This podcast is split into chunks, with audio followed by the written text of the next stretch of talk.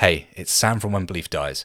So you're about to listen to the conversation I just had with Professor Michael Ruse.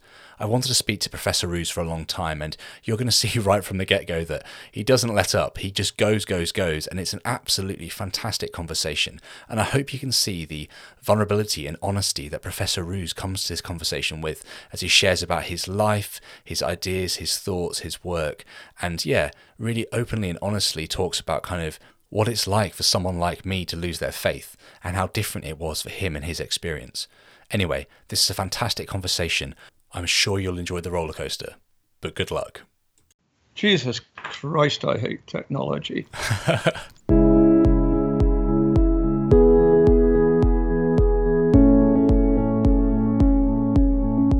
Welcome to When Belief Dies, a podcast honestly reflecting on faith, religion, and life. Hey, listen, I want to ask you to do two things. The first one is would you go over to Apple Podcasts, search for When Belief Dies, and leave us a five star rating and review? Every rating and review on Apple Podcasts helps to boost the visibility, and we want listeners like you to be able to find this show. The second thing is would you consider supporting this show on Patreon? This show will always be an ad free place, but your support on Patreon will enable us to do more and more over the coming years. So have a think and if you can, support the show. Thanks for listening, and we hope you enjoy this episode. Unlike you, Dick, there isn't one size fits all. That's it. Now, hold on. Hold on. Ah, there we go. Let me take my glasses off so I can. Ah, uh, okay. Can you hear me? I can. Can you hear me okay? No, I can't hear you. Hold on. Now, can I hear you? One, two. Can you hear me all right? Yes, I can hear you now, Sam. Okay, got you. Fantastic. How how how are you doing? Fine. I thought you were hairy. You obviously you cover your baldness with your toque, don't you? Yeah, basically. yeah, definitely have to try and keep the uh, keep keep the sun off most of the time. okay, all right. Where are you from? Um, so I'm currently living in Halifax in West Yorkshire. Um, I know Halifax. I've got a sister who lives in Huddersfield, oh, and nice. her husband was the I don't know the county social worker out of Halifax. So I know Halifax. Wow. Okay. I, I used to live in the West Riding, in, just outside Pontefract in the 19th. I went to boarding school in York, so I I'm not a native Northerner. I was born in the Midlands, but I you know my teenage years were spent in Yorkshire. Wow. Okay, so you, so you know it pretty well. So what are you doing in Halifax? What the hell does one do in Halifax? Not a lot, really. Walking. Um, sometimes we see the odd deer, and that's about it, really. Um, old, okay. old, old Victorian mills that are now falling, falling down. Sadly. Um, yeah, I actually work over at um, over at Leeds University. I I um I work in the IT department over there. Um, so yeah. In the what? Oh, in the IT department, yeah. So I, I deal with all the technology that, that, that you hate, um, which is fair enough. Okay, that's fine. All right. So, what what do you want to do today then? Yeah, um, I basically wanted to just kind of um, get a bit of your story and talk to you about um, atheism, agnosticism, Christianity, and the sort of different um, different views you have compared to, say, the new atheists or um, people who have kind All of right. that sort of idea. If that's okay with okay. you.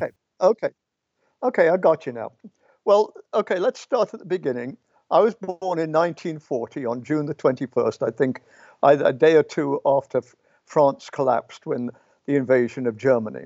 Uh, I was born in the Midlands. I was born in Birmingham. Uh, and my parents were, were young. My father was, I don't know, a driver. I think he'd been a cab driver, but for whatever reason, he decided to be a conscientious objector at the beginning of the Second World War. He said it was he was very left wing, and of course the Hitler um, you know, Stalin pact. But my feeling is a lot of it was Oedipal. His own father was a professional soldier in the First World War who had been uh, discharged because he was gassed on the Somme and never went back to his family. And I've often felt that my father was busy, you know, giving the well, you do the B sign uh, to his to his father. Anyhow, my father was a conscientious objector, but he wasn't, you know, like the Jehovah's Witnesses, just sat down and wouldn't do anything. He worked with the Italian prisoners of war. And of course, being a conscientious objector meant he came into contact with Quakers, because Quakers are pacifists. Mm. And after the war, he and my mother joined the religious society of friends, the Quakers, and it was within that religion that I grew up, and my sister and I. And uh, so I grew up as a Quaker and in the Midlands, the, used to go to a lot of summer camps and that sort of thing. Uh, I went to, but then I, the Ruse fortunes changed, and I went away to boarding school in York, Bootham School, York, which is a Quaker school. Okay. And I spent five five years there, uh, and then I spent three years doing a, a, very unsuccessful degree at mathematics at Bristol. Uh, I don't know what it's like these days, but in those days, you had to make a decision on what you were going to do at the age of 16. And, you know, you dropped everything else. Well, yeah, I was good at high school math, but, you know, the second day at university, I realized I was, you know, I couldn't do it. And, uh, but I virtually found philosophy. So I, I got some philosophy. And then in 1962, you know, again, hardly what you'd call a directive sort of life. Uh, I got an offer of a scholarship in Canada, and I went there, and I ended up living in Canada and staying there until 19 till 2000 when I went came down here. Wow. Um, so as I say, I grew up as a Quaker, and I, Quakers are you know on the one hand, Quakers don't have any ministers or or churches, and they don't have any dogmas. So in other words, you don't have to, you know, I believe in God the Father, Son, and all of this sort of thing. Mm. Uh, however, certainly in those days, it would have been very uh, untrue to say Quakers had no strong beliefs. And I, I, you know, I hear things about Quakers these days, but in our day, we were certainly we were certainly uh, theist, believed in the existence of God, uh, the God of the of the Bible, and we were certainly uh, Christological in the sense that we believed that Jesus was the Son of God. In the, I mean, I, I later learned things like you know substitutionary atonement that di- Christ died on the cross for our sins, you know, blood sacrifice. I, I found that repellent then as soon as I heard about it. I find it repellent now. I was never taught anything like that. Uh, but uh, the, the fact is, I, I would say until 20 or 21, I was a fairly committed Christian. Now, you know, at, at boarding school, I had to go to church, well, meeting as they call it, on Sundays, twice actually. So, you know, it was part of my life. But the interesting thing is, when I got to university, I basically went to meeting. I don't know, maybe I was so hung, up, hung over on Sunday mornings, but for whatever reason, I just didn't. And I don't know, about the time I went to Canada, what, when I was 22, I just discovered that my faith went. Um, it, I, I, like to say it wasn't like a, some Saul on the road to Damascus experience in reverse. I didn't suddenly say, ah, now I see, or something like that. Yeah, it was like, you know, the Lewis Carroll poem, you know, Hunting of the Snark, softly and silently vanished away because the snark was a Boojum, you see. And I just discovered that I didn't believe, you know, just didn't.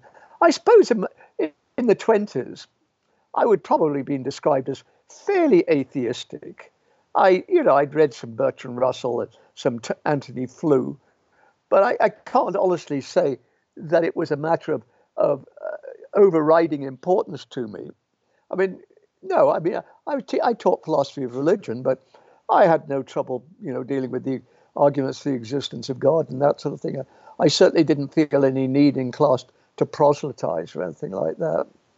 Uh, so basically, that was my. I suppose then, if you'd asked me, you know, by the 30s, I would have said agnostic, but it was probably more of a placeholder, you know, for really not giving a flying fuck than for, um, to use a technical philosophical expression, uh, than for uh, feeling particularly strongly about it. Um, anyhow, uh, then what happened was searching for a PhD thesis topic, as you call it. I mean, over here they call them dissertations. I, uh, well, I don't. Have you have you done a PhD?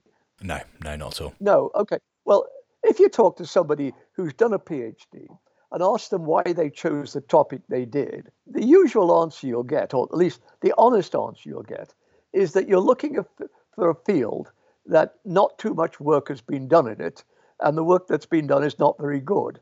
I mean, you know, there's no good doing a dissertation, let's say, or thesis on Aristotle on ethics or Hume on causation, because the, the literature is vast. Well, biology had been basically uh, ignored.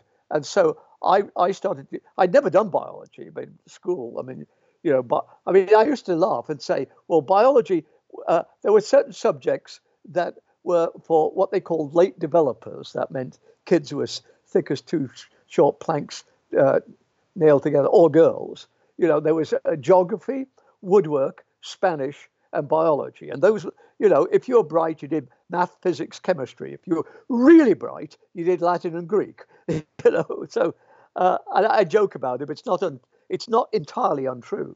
Uh, but anyhow, um, I, I started reading about evolutionary theory. I mean, still, I've never never done it. You know, I've never been in a lab in my life, and never had any desire to be one. I mean, anyhow, I, I did this, and of course, it took me into contact with Darwin, particularly because in those days Thomas Kuhn was very popular, and uh, Kuhn was saying you've got to go back and look at the history of science, and I really like that. I mean, I like I like Victoriana. I mean, I'm very keen on the novels of Dickens and that sort of thing, Gilbert and Sullivan, and uh, also, you know, I I spent the summer between school and university in London and really fell in love with Victorian architecture, particularly St Pancras, which, of course, in those days they were planning on knocking down. Now, of course, it's the Euro hub, and you know it's one of the glories of London. Hmm. But believe it or not, in 1960, it had to have the poet laureate John Betjeman, you know, to mount a campaign to stop it being knocked down. So, you know, doing so doing Darwin and that sort of thing really interested me. In fact, my first sabbatical, which I spent at Cambridge, I spent in the um, I spent in the uh, university library in the in the Darwin archives. Now, now they're all online, so you wouldn't need to go there. But in those days, you could hold the things in your hands. And um, what happened then? By the end of the 70s, it turned out in America. Don't forget, I was living in Canada, but I knew quite. I mean, you know, if you do philosophy in North America, you, are in and out of, of, of America all the time. So it's not like you know. I mean, it's not like there was any barrier between what we would do on the on the two sides of the um, the border, and the American creationists or the fundamentalists, as we used to call them, the biblical literalists, by the end of the 70s, were having a lot of success pushing their ideas in debates and that sort of thing. Now, just to double back, the the fundamentalists, the biblical literalists had been very powerful at the beginning of the century and right up, you know, through the 1920s. But then, the, then they sort of went into, what shall I say, dormancy, if you like. And what happened in 1957 was that the that the um, Russians put up Sputnik, you know, the thing going around, and it scared the shit out of America hmm. because the Russians had done it and the Americans hadn't. And I, I've actually looked at the front page of the New York Times the day after Sputnik went up. And there's a great big article right in the middle page, middle of the page, on the front page, saying, you know, the problem is we've been let down by science education. We don't have enough good scientists coming through because American scientific education is, is the pits. And to be honest, it was. But of course, one thing about America, at least in those days, was they pulled their finger out and got on with it. And um, so they started produce, producing textbooks. Now, the interesting thing is, in America, it's the states which have control over education, not the federal government. However, they're looking for textbooks because, you know, and so what the federal government did very cleverly was to subsidize the writing of textbooks, which could then go through the textbook manufacturers. I mean, you know, free enterprise. But of course, these were really good textbooks and dirt cheap. And so, of course, all the states wanted them. I mean, yeah, I mean, it was their decision, but and they were buying them from private companies. They weren't buying them from the government, but they were in fact getting, you know, much better quality uh, science education. And uh, I've even got one on the shelf. Hold on.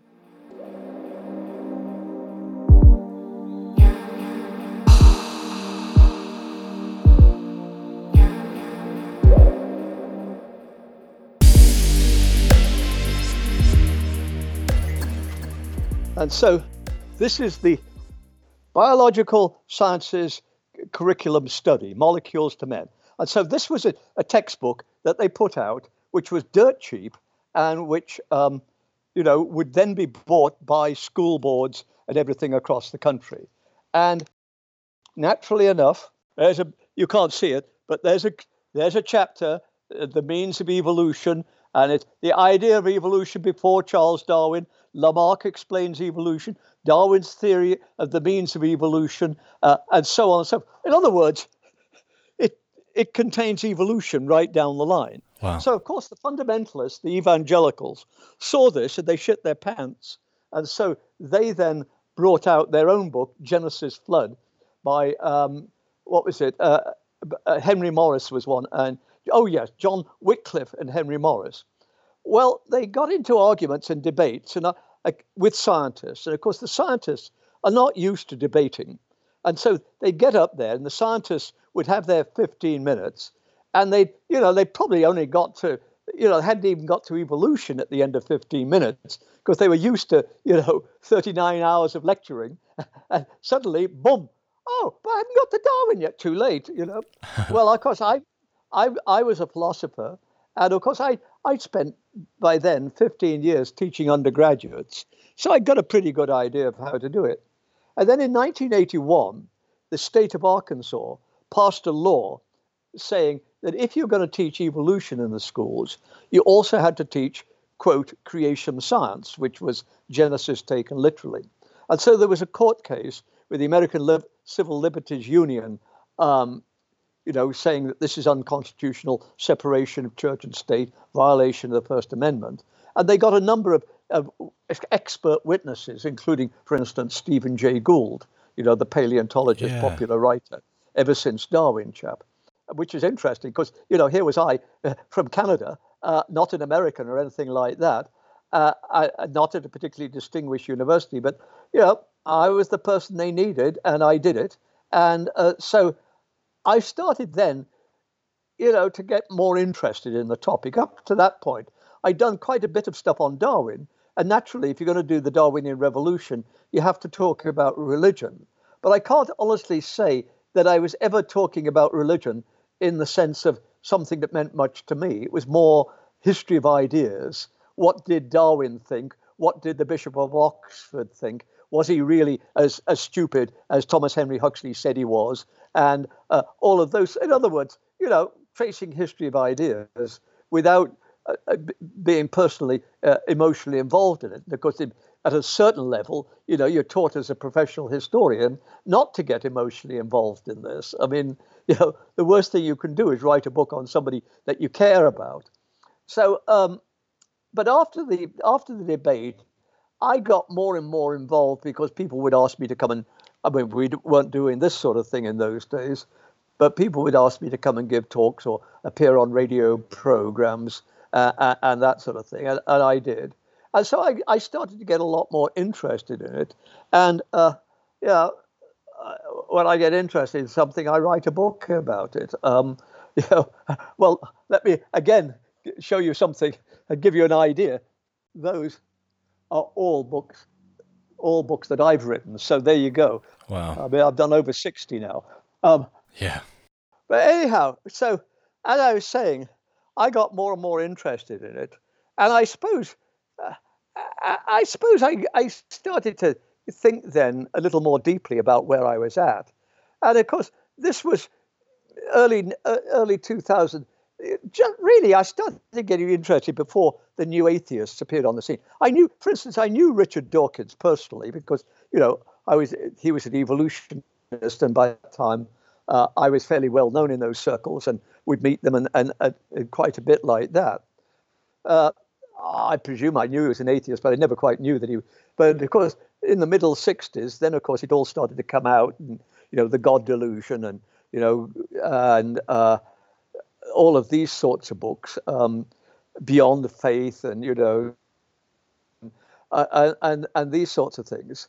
Uh, I suppose, though, even by that stage, I was realizing. Well, I I don't think I'd ever been a militant atheist.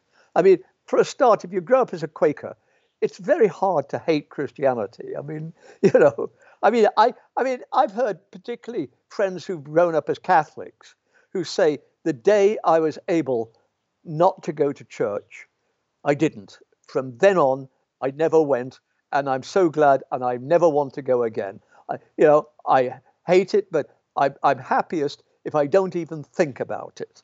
Um, well, you know, if you're a Quaker, you don't feel that way. I mean, I mean, I, I think I've, as a Quaker, I never much cared for organized religion because Quakers don't have ministers or churches or that sort of thing.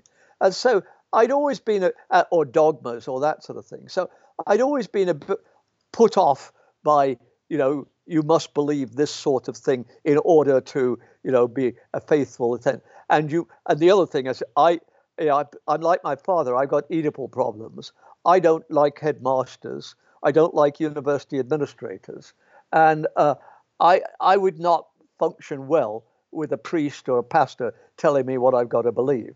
I mean, I don't mind debating it with somebody and that sort of thing, but I'm not going to have them telling me. But of course, that's the thing about Quakerism. I mean, when I grew up, the older Quakers, uh, friends as they were called, uh, would certainly tell you things and uh, lay things down for you and, and try to guide you certain ways. But there were never, ever any sense of coercion.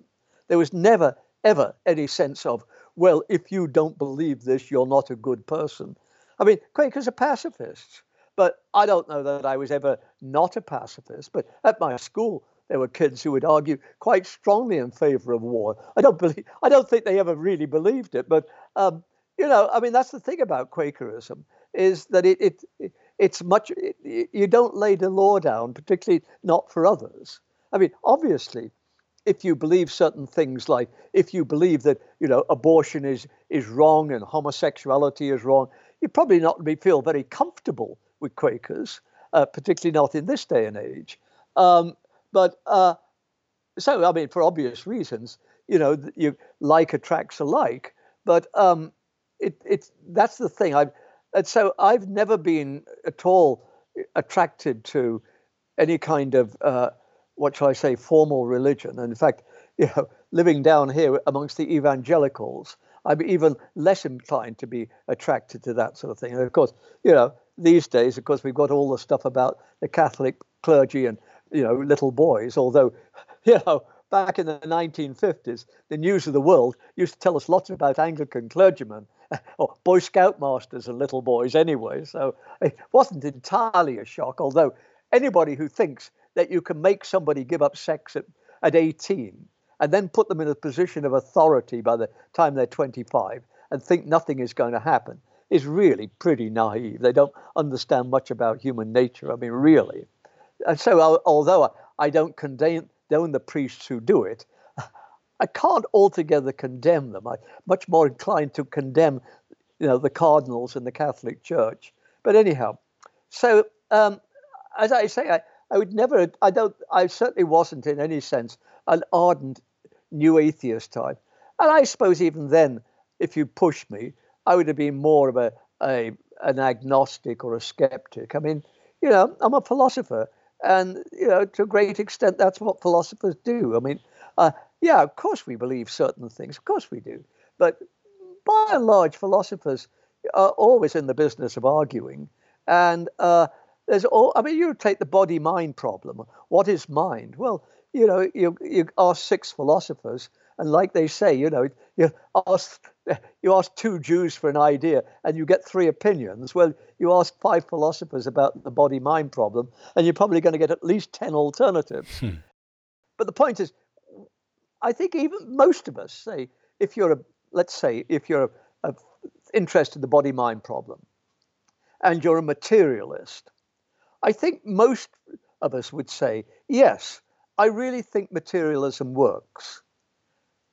Yeah, but you know, there's 10%, 20% chance I could be wrong. I mean, that's, that's, that's, you know, that's the nature of what we do. It, we're not physicists. I mean, it's not, you know, we don't it, it, we don't have two plus two equals four and not five. I mean, it doesn't mean to say we're wishy-washy by any means, because I think you can take, you know, a number of very strong stands as a philosopher, and I think you can you know, you can argue certain things in a very important way. But I, also, I would say you're arguing things about things which people have to argue about anyway. So at least let's try to do it as well as we can. I mean, you know, some of these problems to go away. Like, you know, should we go to war? Is war ever justified, for instance? Or uh, what about free speech? Or what about, you know, should somebody be allowed to do this, that, or the other in public? Um, so, as I say, uh, I, I, I guess I was more of an agnostic even then. And then, of course, the new atheists came along. And, you know, by the nature of the game, uh, we philosophers love something, particularly if we can disagree with it, because it, you know, it gives us something to write about. And mm-hmm. so, and naturally enough, you know, being, dare I say, a fairly prominent Darwinian by then, and I'd written on the body, on, on science and religion, so I, I tended to get sucked into either debates or writing reviews or that sort of thing. And, and you know, by and large, I, I, I, I remained on pretty friendly terms with the new atheists. I mean, I certainly with somebody like Dan Dennett, you know, perfectly comfortable. I mean, you know, if if Dan came to town or something, I mean, I would certainly expect him either to come here or go out and have a, a meal or something. I think I would with Richard Dawkins too. I mean, you know, it, that's we don't have that kind of you know difference. Um, so, uh, but I, would say it was very definitely the case that I was not with the new atheists. I, I, I, guess it's the thing is I don't like dogmatism, whether it's the new atheists on the one hand or the creation scientists on the other. I'm always a bit, I'm always doubtful about people who've got the truth. I mean, I mean that doesn't mean I'm wishy-washy. It certainly doesn't. But I'm always doubtful about people who've got a cause and they know that this is the right thing. I mean, you know, growing up, you know, in the Quaker atmosphere that I did, you know, I met a lot of people like that. I mean, people who said, oh, yes, the whole solution is get rid of this or do that or do the other. And uh, even from an early age, I used to think, you know, life isn't quite as simple as that. You can't reduce it all to, you know, as long as we you know, provide meals for kids in, in, in Uganda, everything's going to be solved or something like that. I mean, it doesn't mean to say you shouldn't provide meals for kids in Uganda, but I think it's a bit daft to say all you need to do in this life is provide, you know, it doesn't work that way. So, as I say, I, I guess my, at least part of my opposition to the new atheists was more in, an instinctive dislike of, of enthusiasm. You know, in a way, I ought to have been an Anglican because, you know, by and large, Anglicans don't like enthusiasm. That reminds them too much of the Methodists and that sort of thing. You know, you know, hearty singing and hold, you know, holding hands and singing "Kumbaya." You know, hmm. I, that's not my style. And uh, I, I, you know, when the, the, the, new atheists have Darwin Day, you know, Darwin's birth, it, it, it gives me the creeps. I mean, we have Jesus Day on the 21st and 25th of December. We have Darwin Day. I guess the next thing is to have Richard Dawkins Day. But, you know, I, as I say, uh, that smacks to me too much of making Darwin into a kind of secular saint or something like that, a secular Jesus. And, you know, I don't think things work that way.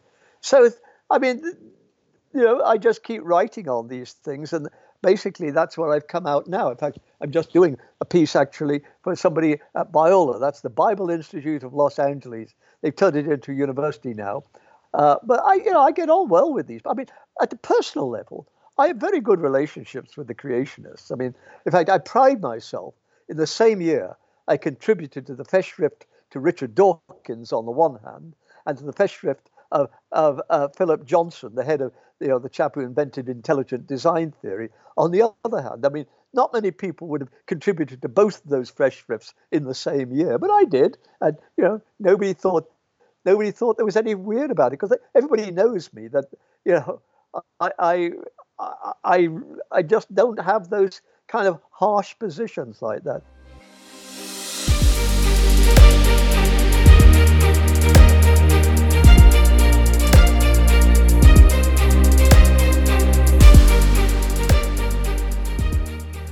I know basically, I find it very difficult to dislike human beings.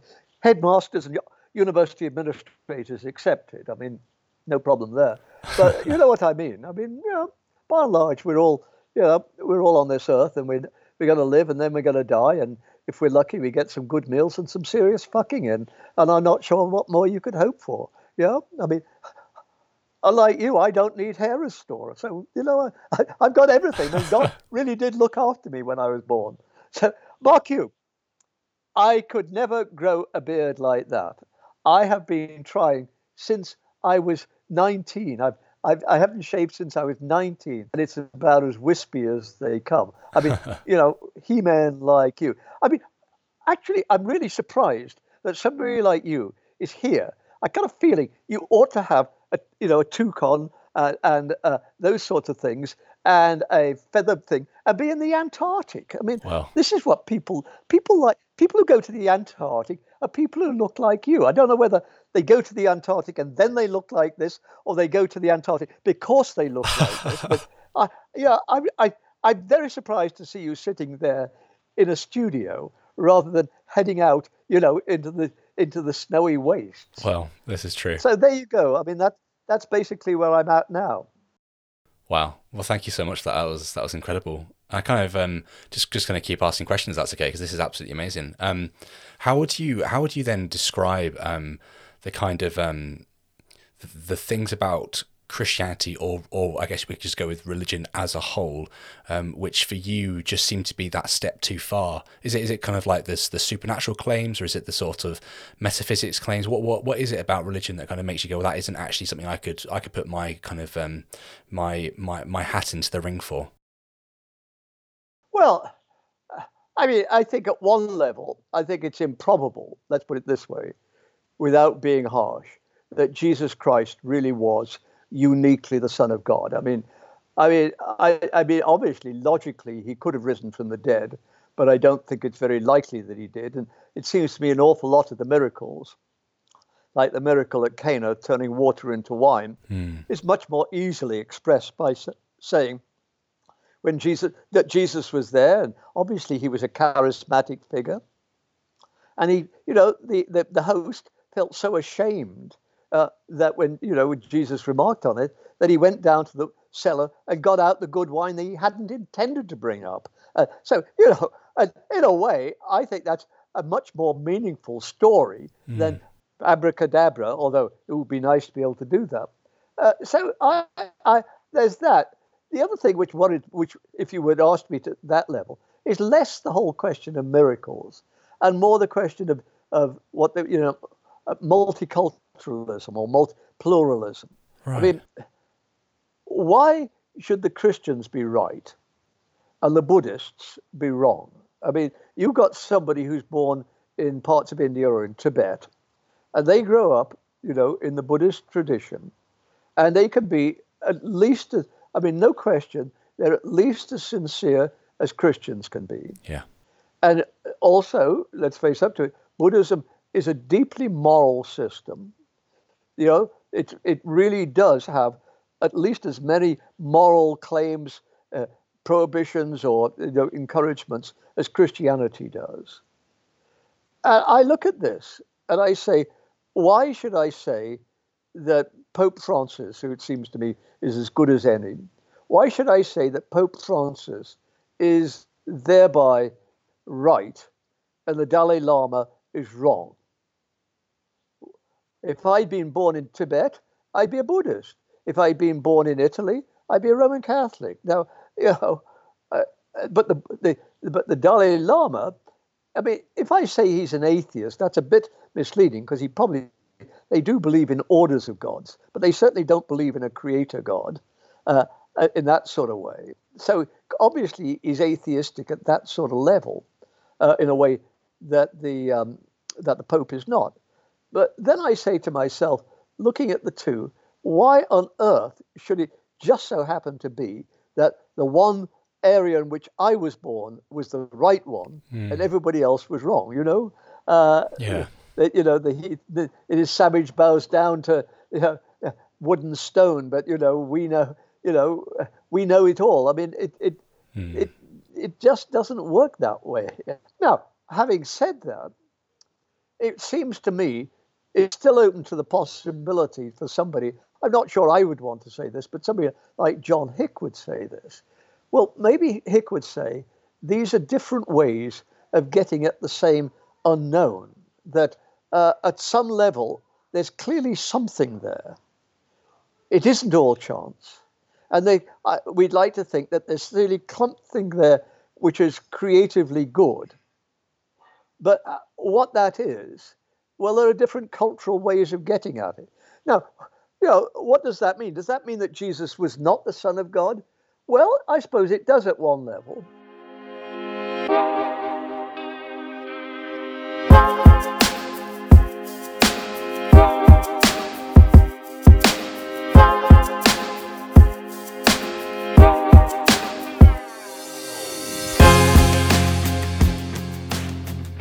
saying is, you know, if I were a believer, I don't think I'd necessarily feel that I was inauthentic if I didn't become a Buddhist rather than a Christian. I could well say something like this. I grew up with Christianity, let's say Quakerism, or let's say Anglican. Hmm. I love the I love the service. I love the rhythm of the service. I I love I love you know the whole tempo of it, and I, I, you know, let's say fairly liberal Anglicans, I feel I, I'm very empathetic to the overall social ideals that they've got. That you know, women should be ministers, and that uh, we should embrace gays and bring them into our community, mm. and that you know, at a time like this with the pandemic, we've got obligations to our neighbours, and maybe we could open a food, you know, a food bank or something like that. Now, if somebody says uh, that's my culture, I'm not going to say to them, no, you really ought to spend your time being a Buddhist six months of the year or something. Now, I think you've got an obligation to try to understand other religions. I mean, obviously, Jews, and more and more, I think we'd all say Muslims. I mean, I personally would like to see comparative religion as part of high school classes. I mean, I think that, you know, so don't misunderstand me. I'm not saying it, but I could see saying, but you know, if this is what you're comfortable with, uh, Uh, why would you change it? And whether now whether or not Jesus really was the Son of God, but I think even there you could start to say, well, of course, yes, he was, but we're not quite sure what quite what that means. I mean, I could, I mean, I could see somebody saying that. Yes, at some level, I think probably Jesus was particularly gifted. I don't quite know what that means. He obviously got a message which he passed on, I'd be uncomfortable saying that somehow Jesus was special and different from other human beings. But you know, that that's not quite as important to me. Uh, but I'd be perfectly happy, you know, to go through the the old rituals at, at Easter and that sort of thing. Why wouldn't one? I mean, why wouldn't one? I mean, you know, they're they're they're comforting. We're humans. We like these sorts of things. So I don't feel, uh, you know, I, I you know, I'm pretty ecumenical at that sort of thing. I mean, as I say, I do feel that we have an obligation to understand other religions. I mean, obviously, you know, anti-Semitism and that sort of thing. I want to understand, you know, exactly where Jews are coming from. Just as I particularly would want to understand Israel and the whole move into the West Bank and the influence of American evangelicals on that and, and that sort of thing. So, as I say, I, mean, I think we've got obligations to understand other religions. And I, I think, uh, uh, well, treading on dangerous ground here, I think you've got the obligation to criticize them at times.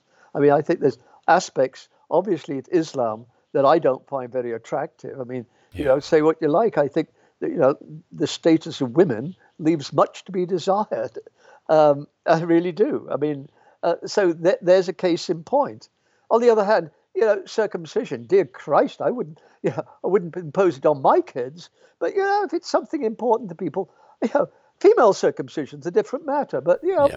I mean, I, I think one tries to be tolerant without uh, necessarily being, um, you know, just indifferent. I think that's the way I'd want to put it. I mean, I think there's a difference between saying I don't care, but uh, I, there are things where I feel we've got to have a bit of leeway in what people can do and what people should be able to do.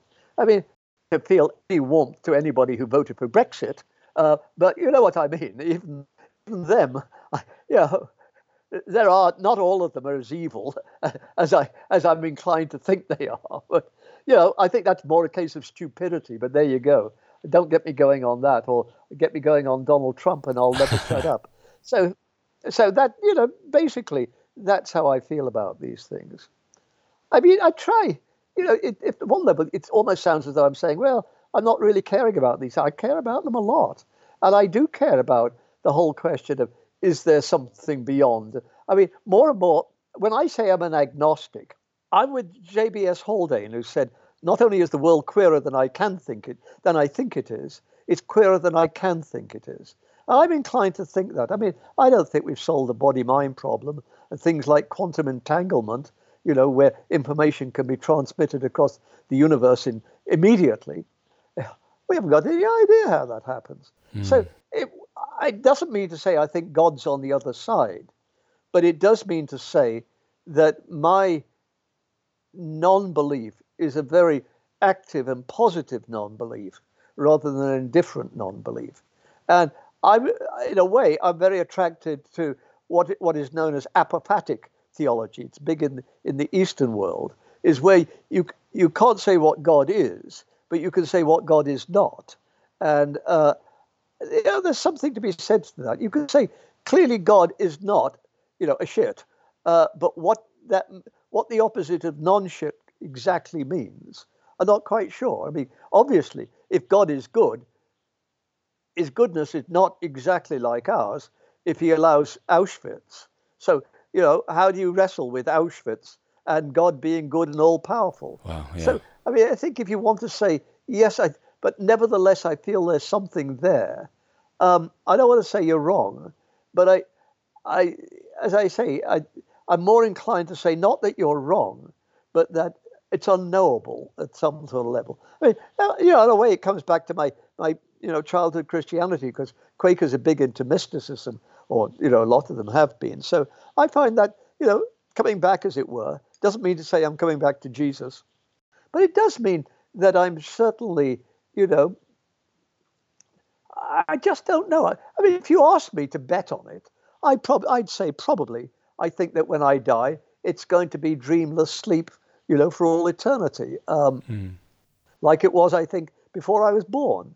But yeah, I, I, don't think I could say that with any deep, deep convictions. And if it turns out otherwise, then I'll be, you know, I'll be surprised. But on the other hand, if it turns out that when I get to the other side, you know, Franklin Graham is in charge of things, then I'm going to be a little bit upset. But there you go.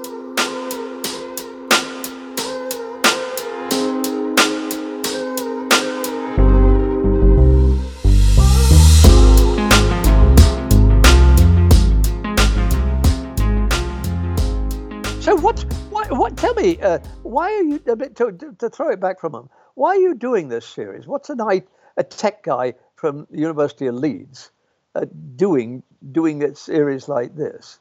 I mean, why aren't you doing online courses about you know bigger and better you know ways of te- te- helping people teach online courses during pandemics?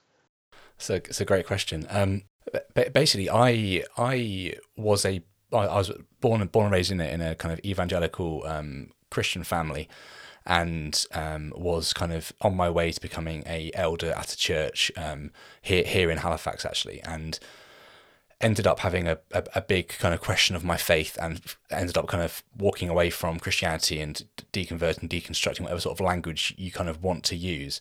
Um, and I kind of realized that as I began to leave religion, I very quickly became very um, dogmatic about other things like atheism and new atheism yeah. and scientism and all this sort of stuff. And I kind of realized that actually I, have just latched myself onto something else. And I, what, what I wanted to start doing was to kind of ask, well, what, what's the other side of this non-belief yeah. look like? And that's why I kind of engaging people like you and trying to work out um, how this all yeah. works. Obviously, n- nothing to do with IT whatsoever, but uh, I definitely find this stuff far more interesting, especially how, how the human mind works, what, what, why we think things are true, why, why we seek truth, how we kind of get mm. to truth. These things are, are absolutely massive subjects.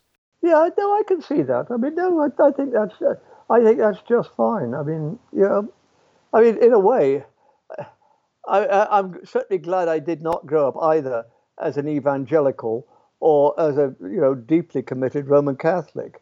I mean, because I think then moving away from it would be a lot more traumatic than moving away from Quakerism. And as I, you know, I could really see that somebody say who'd been an evangelical and who felt suddenly that none of it worked, that for them it really would be a Saul on the road to Damascus experience in reverse, because obviously you're leaving a particular mind frame. And obviously, at the same time, community as well. Don't forget the way that these things work, whether it's a you know a, a monastery or whether it's an evangelical you know choir or whatever, is because you do have this sort of in-group sort of uh, you know thing going on, and you're part of the community, and others are outside. And I could see leaving this could be not only an intellectual uh, um, what shall I say, crisis, but also an emotional, personal, family sort of crisis, which, as I say, being a Quaker, that never was there. That was never there because, you know, when I was about 17, you know, I was asked if I wanted to join the society. And I said, I don't think I'm quite ready to make that decision yet. And, you know, the older Quakers said, we understand. That's fine. If you ever, and they never came to me again. They said, if you ever want to come and talk to us about it, we're here. You know, it's you know we're here to help you, but um, it's your decision, not ours. And that that was the way it is. And you know, when I became a non-believer, you know, I never got any letters from you know people I'd known saying, "Michael, Michael, I'm so distressed to hear," or anything like that. No, it, that it didn't work that way. You know, it didn't work that. I mean, if they'd heard, for instance, I was now going to advocate for capital punishment and that uh, sodomites should be castrated, they'd have been very worried. yeah. But uh, you know it, that that wasn't how it happened anyway. So um, uh, yeah, I think they might might have been more worried if I become an evangelical. Uh, but by and large, you know, Quakers don't become evangelicals. Uh, so you know that's the way it is. So no, I, but I could see somebody like you. It could be a, a much I won't say more important because I think what I've been doing is very important. Yeah. But I could see that it's, let's say, a lot more stressful uh, in a way than it has been for me. I mean, for me, it, you know, so much of it. I mean, I've been at it now for 80 years, so you know, it, it, it's always been evolution as I move from one phase to another, to another, and to another. And um, I'm pretty comfortable with. You see, after the Arkansas trial back in what 81, then a number of liberal Christians asked me. They run a little society, the Institute for Religion in an Age of Science, which meets every year on one of the islands off New Hampshire. And I, I wouldn't, I haven't gone every year, but in the last 40 years, I've been going on a fairly regular basis. So, and I like having a week with the. I mean, they they they're either Unitarians or what they call the United Church of Christ, UCCs, or that sort of liberal Christians. I feel very comfortable with these people. I, and I mean, they go, they have, you know, they like to go to chapel and that sort of thing, and I don't. I mean, they like to carry the, you know, the lanterns up the hill to the church. know, I, I don't need to do that. Uh, but at the same time, you know, we, we're very, all very comfortable about where where we stand. And although, you know, clearly, I mean, there's a variety of them from, you know, I don't know what Unitarians believe anymore, but certainly, you know, some of them are fairly, you know, literal Christians and, um, and, but never a feeling that somehow we're not on the same path together. And that's how I, that's how I like to regard it in a way is obviously there's going to be differences, differences in belief. But at some level, can see that one is part of a band of seekers on a route like that, which do distinguish you from those who know the answer, like evangelicals like Franklin Graham on the one hand, and I presume somebody like Pope Francis on the other hand, or at least some of those, you know, father right wing Roman Catholics that hmm. you've got in America who are absolutely convinced of this, that, and the other, and you know that abortion is wrong, and you know gays are, uh, you know, uh, yeah. I, uh, that, those are the that's the, the sides that I try to avoid because I, I do think though that there's a group of us in the middle who are, as I say, seekers rather uh, in a way, and it's our life is always going to be one of seeking. You know, the journey is more important than the destination, and I feel I feel a bit that way. I mean, I think if ever I felt that I got the truth, and that was it from now on, I don't know. I think I'd I'd be dead. well, I will be. so how does that go, Sam? Yeah, that's really really helpful. I think this is such a it is, it is such a big part of my life now to um, begin to embrace this journey. I think because I was so as, as you were saying then I was so certain and um, preaching and teaching that certainty to other people um, that now I'm reflecting on my certainty back then and kind of how how I could have possibly believed that was the the the literal truth about everything. And you know, speak. I mean, I spoke to um spoke to uh, Alister McGrath um a couple of weeks ago, and you know he was talking about his his belief and his faith and how um, nothing is for certain, but it's very much a, a kind of a broader picture. like Christianity for him is is a broader picture that gives him the sort of landscape which which he can then live within. And I kind of I kind of understand that Christianity, but um, you, you can't know it's true. Um, so I think it, I think just think it's really really important to begin to uh, ask these questions and to and as, as you mentioned to keep pushing forwards in this journey and working out where where things go. Now, Alister McGrath is keen on C.S. Lewis. Yeah. I have to tell you, I cannot stand those fucking Narnia books. I mean, magic wardrobes are not my cup of tea. I grew up on Amazon, swallows and Amazons, you know, middle class kids boating in the Lake District. Yeah. I can live with, you know, people on boats. I can't live with people in magic wardrobes.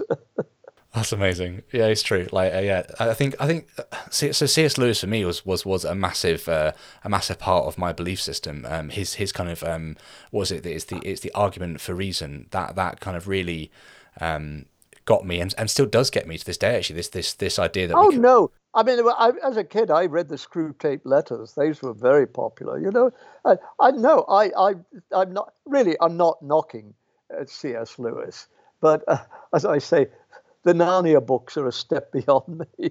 yeah, that's fair enough. Absolutely. I, mean, I was, I was going to ask you. So, if if if you were to talk to someone like me, obviously, which you are, and you know, I would say, kind of, what what what what of your books or your kind of um, resources would you point me to to begin to kind of journeying this stuff through a little bit more? Well, I've just written a long paper actually for this chap at Biola. I haven't sent it to you, have I? I said I've written a long paper. No. I will I'll send that to you as soon as as soon as we finish talking. And that would be a start. And a, book I've got coming out uh, with with uh, Cambridge uh, probably in the new year. I'll send you that. And why don't you read those, or much as you can? And then if you want to get back to me, do this again. We could do it sometime in the new year. How does that sound? Brilliant. Thank you so much for your time. I really, really appreciate it. Oh no, not at all. I mean, this, you know, I'm not being paid to do it anymore. But you know, this is what I do for a living. I mean, you, know, you don't have to apologize to me for doing this sort of thing. I mean, you know, I've, I've been 55 years a philosophy professor, and I love it. I mean, hmm. first day I walked into class, I knew that was what I was going to do for the rest of my life. I mean, wow. you know, so I, you're not hearing somebody complaining. I mean, sometimes you get damn tired. Of course you do. Uh, but um, yeah, no. All right then. Uh, what we'll do then is uh, I'll send you these things as soon as I close down now, and uh, why don't you get in touch with me sometime in January and see if you want to take it any further? How does that sound? Sounds fantastic. I'll talk to you then. All right, then. Well, have a good Christmas or whatever it is that your p- present faith position allows you to have. Likewise. I don't suppose your I don't suppose your kids are going to be, appreciate it when you say, "Kids, I've decided I don't believe in Jesus. There'll be no Christmas in our house." Ha ha. Yeah, I don't think I'll get away with that.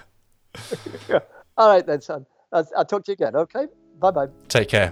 Bye now.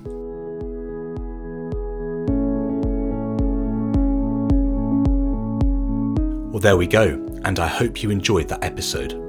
This is just to say that you can find links to us on social media, Patreon, or the blog directly below.